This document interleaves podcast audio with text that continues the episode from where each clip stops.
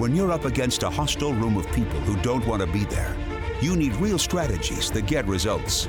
Welcome to From Hostage to Hero, the show that gives you practical advice you can use right now in the courtroom, boardroom, or classroom. Learn how to move your unwilling audience to one that is invested in what you're saying, eager to participate, and engaged in the process. Learn from the attorney whisperer herself, your host, Sari de la Motte.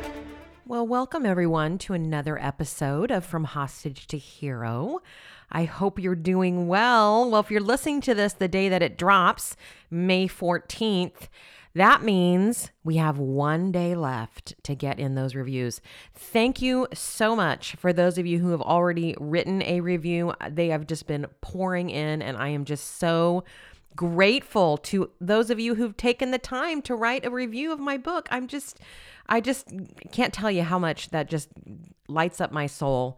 Here's one from William G., who says, In order to become better at your craft, you must have excellent instruction given to you in a manner that connects within you. Sari's book and the info contained within it does this and is invaluable. She delivers the lessons in a manner that are easy to understand and easy to apply as long as you are willing to practice. I have several popular books on my shelf that I use to help with my trial work. Sari's book is right up there in the middle of them. I recommend getting the book and then following the podcast. Good things will happen. Thank you, Sari, for sharing this insight and sharing your gifts. Well, thank you, William, for your uh, review. And if you want to have your review writ, uh, read over the podcast, head over to trialguides.com and give me a review. I have a goal, people. I want 100 reviews. We are getting there slowly but surely. We're only three reviews as of this recording from being the highest reviewed book at Trial Guides ever in their history. So I thank you so much for um, honoring my wish. Thank you so much. All right. Well, uh, uh, one more housekeeping thing before we get into today's podcast episode. And that is those of you who've been reaching out saying, I missed the opening of the H2H crew. When are you opening again? I hear it's not till October. And that is true. We are not doing a formal open of the H2H crew until October. But if you head over to uh, from hostage to hero.com and sign up for the wait list. We may open for just a few days in June, but only to those of you on the wait list. So if you're dying to get in, head over there and you'll get a notification. We'd love to um, have you join the crew. All righty. Well, you know what else May 14th is? May 14th is my last chemo treatment. And I am so excited to be done with this part of my treatment. I then head into surgery in about a month and then uh, five weeks of radiation about a month after surgery. And then targeted treatment for a year. it's it's going to be a slog, but this first part will be ending the day that this podcast drops. And it really brings me to the point of the podcast, which is a question that I've been asking myself for the last nearly four months, and probably a question that you ask yourself when you are heading into trial or even before then. And that question consists of two words, which is what if? What if has been absolutely overtaking my brain for the last four months. What if I don't get through chemo? I tell you, that was been a big one because chemo has kicked my butt. I've been so glad that I have been able to continue working in the crew and doing this podcast, but I've been pretty much not able to do anything else besides besides those two things. But what if I what if I die? What if I don't see my kid grow up? What if I lose all my clients and we can't afford the payment on our brand new house that we moved back in town for to be closer to treatment? What if, what if, what if? And I know that if you're like most of the trial attorneys that I work with, this is also a question that you have. You know, what if I lose trial? What if I put in all this money and I don't get it back? What if my client doesn't do well on the stand? What if, what if, what if? You know, speaking of the H2H crew, I, I've found that most everyone is there not for the trial skills, although we do a lot with trial skills. In fact, the whole program is based around learning different ways of communicating at trial and communicating with jurors. But the one thing that kind of runs through the thread that's that runs through with all the trial attorneys is this sense of fear.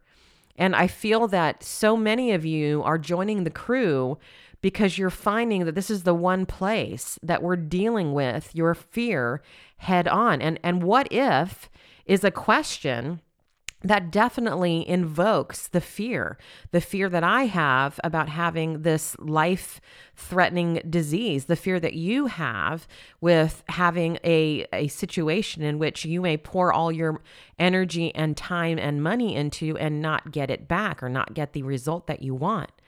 So, this what if question has the power to absolutely derail us. And I've been thinking about this quite a lot because it's been so overwhelming my brain in the last 4 months as I kind of navigate through.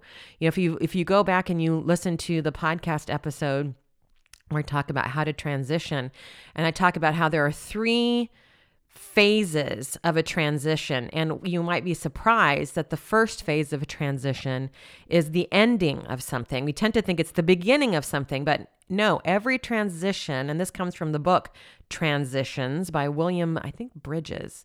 That would be perfect last name for a transitions book. but um, you can just look up the book Transitions. That's fantastic. It's an old oldie, but a goodie.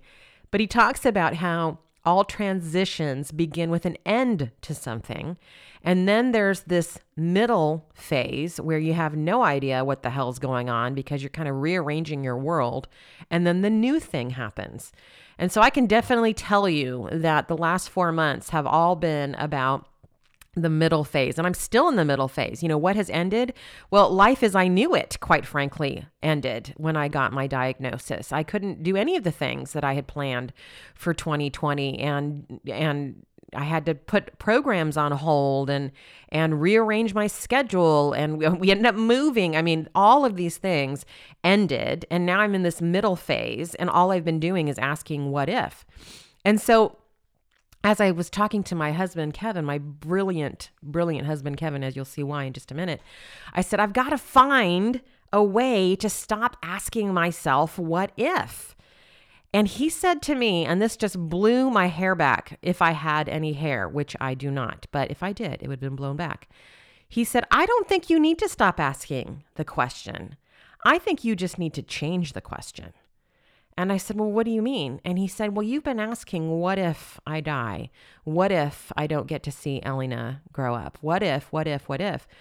What if, he said, you start asking different questions that were what if? What if I live? What if I do get to see Elena grow up? What will life be like after cancer? What will it be like to say I have um, conquered cancer twice? Because I also have thyroid cancer in addition to breast cancer. What if then? And that's when I realized that we are, at least I am, wired for the bad.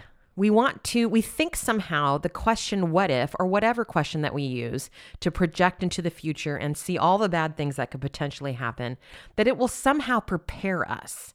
I know for me, growing up in domestic violence, that Surprise was my biggest enemy. I remember being surprised once, and you've all heard the story of my dad kind of clearing the table in the middle of dinner in a rage and not being prepared, and reminding myself as a, a child or telling myself as a child, I will never be caught off guard again.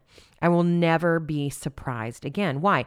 Because to me, that meant I was safe. If I, I couldn't control my dad, but at least I could be ready for what was going to happen next. And you know what? It didn't provide the safety that I wanted it to do. What it ended up doing is creating a very anxious little child. And I got to tell you, an anxious adult as well. And I'm still trying to unravel those patterns. It's a lie when we tell ourselves that projecting, even if we don't tell ourselves, somehow our saboteur is back there saying, look, this is a good thing to project into the future and, and see all the horrible things that could possibly happen. You'll be prepared in that case. No, you'll just be anxious as fuck, like I have been for the last four months. You know, I look at my daughter, Elena we were just talking today about potentially putting her in some summer things if there's anything open who knows with covid going on and and we were talking to her about you know maybe a camp or something like that And immediately she's like, Oh, that'd be so much fun. I could meet some new friends. I could do these fun things. And I just looked at Kevin. I thought, Who is this kid? This is so not me growing up. If it was me as a kid, I'd be thinking, I don't know anybody. What if they don't like me? What if they make fun of me? What if I miss my parents too much? What, there it is again. What if, what if, what if? My daughter, on the other hand, because we've been working really hard not to pass this anxiety down to her, is what if I make friends? What if I have fun? What if it's the best experience ever? And the point is, when we're constantly asking what if, we at least need to balance out the scales and ask about what all the possibilities are. Look, I know that it's a possibility that I could die. I know that it's a possibility that you could lose trial. No one is suggesting otherwise. But why are we only focusing on the negative side of the what if question? I'm not going to take what if away from you. I'm certainly not going to take it away from myself, right?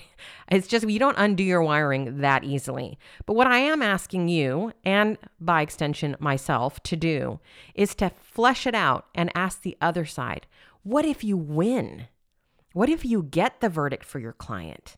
What would that be like? What would it be like to actually realize your dreams?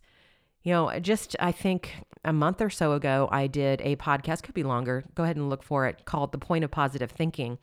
And I talked about how the point isn't to necessarily affect the outcome or create the outcome that we want because sometimes we think positively and we think that's all it takes for us to get the outcome and then we don't get the outcome we want we go what was the point of positive thinking well as i said in that podcast episode the point of pod or the point of positive thinking is not to change the outcome, but to change your reality.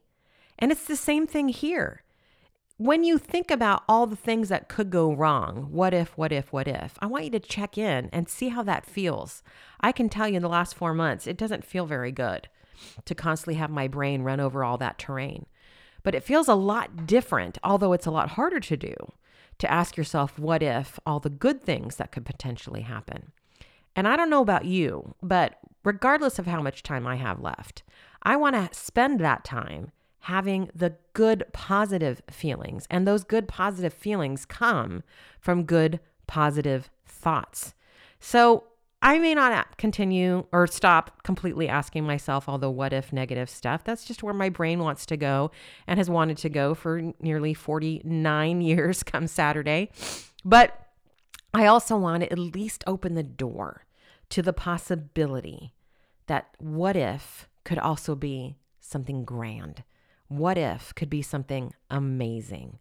And I ask that you also allow that possibility in your life, regardless of whether it's trial or anything else. Alrighty, well, if we don't hit my 100 review request by my birthday, just know that I'm still going to have that goal. So you're never late if you would still give me a review at the podcast or at trialguides.com. That would be the best gift that I could possibly get from you. Thank you so much, my friends, for hanging in here as we learn together, as I navigate this this uh, new reality in my life and hopefully help you navigate some things that are going on in your life. And we will talk very soon. Thanks for joining me today. If you benefited from what we talked about or just want to let me know you enjoy the podcast, go ahead and leave me a review on whichever platform you use to listen to From Hostage to Hero. Add a comment, and I just might give you a shout out on an upcoming episode. In the meantime, head over to FromHostageToHero.com to order your copy of my book, From Hostage to Hero Captivate the Jury by Setting Them Free, and to get on my mailing list. I send out trial tips and encouragement right to your inbox every single week. And while you're there, make sure you join the waitlist to become an H2H crew member when we reopen. We only open a few times each year, and you do not want to miss out. I look forward to our time together in next week's episode. Talk then.